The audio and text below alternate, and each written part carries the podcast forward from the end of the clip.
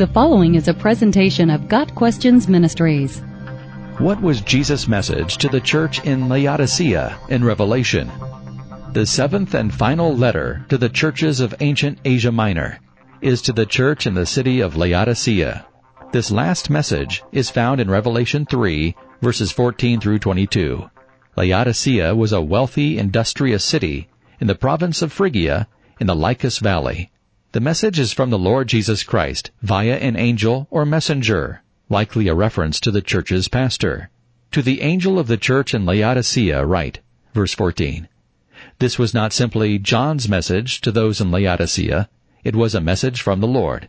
Jesus identifies himself thus, the Amen, the faithful and true witness, the ruler of God's creation.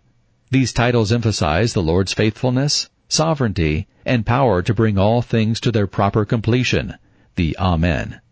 In contrast to the other six churches, the Laodicean church has nothing to commend it. Jesus begins the message with condemnation.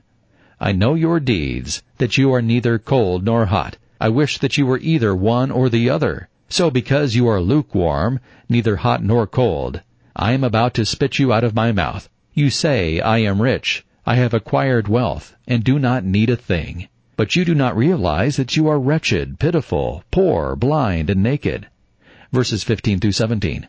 Jesus emphasizes their lukewarm, apathetic nature three times. As a result of their ambivalence to spiritual things, Jesus would have nothing to do with them.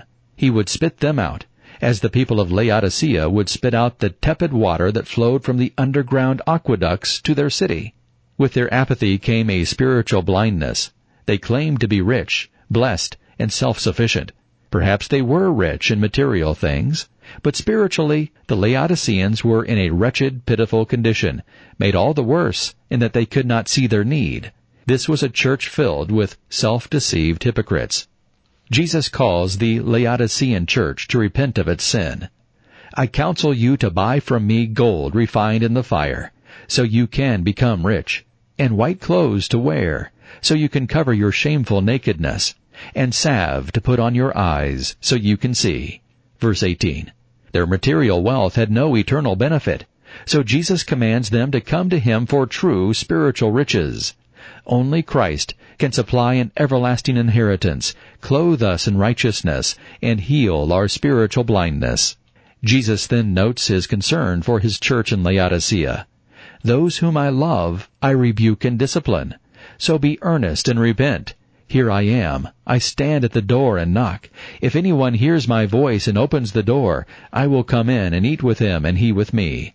Verses 19 and 20. His rebuke is not born of animosity, but of love. The Lord disciplines those he loves. Hebrews 12 verse 6. The desired response to God's reproof was zealous change and true repentance.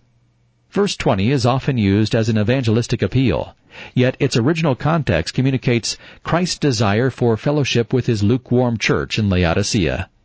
The church is nominally Christian, but Christ himself has been locked out. Rather than turn his back on them, he knocks, seeking someone to acknowledge the church's need and open the door. If they would repent, Jesus would come in and take his rightful place in the church. He would share a meal with them, a Middle Eastern word picture speaking of closeness of relationship. Jesus then makes a promise to the believers in Laodicea. To him who overcomes, I will give the right to sit with me on my throne, just as I overcame and sat down with my Father on his throne. Verse 21. The overcomer refers to any believer, and the promise is that he will share Christ's future kingdom. In summary, the church at Laodicea had become apathetic in their love for Christ. They were allowing the deceitfulness of wealth and the desires for other things to come in and choke the word, making it unfruitful. Mark 4 verse 19.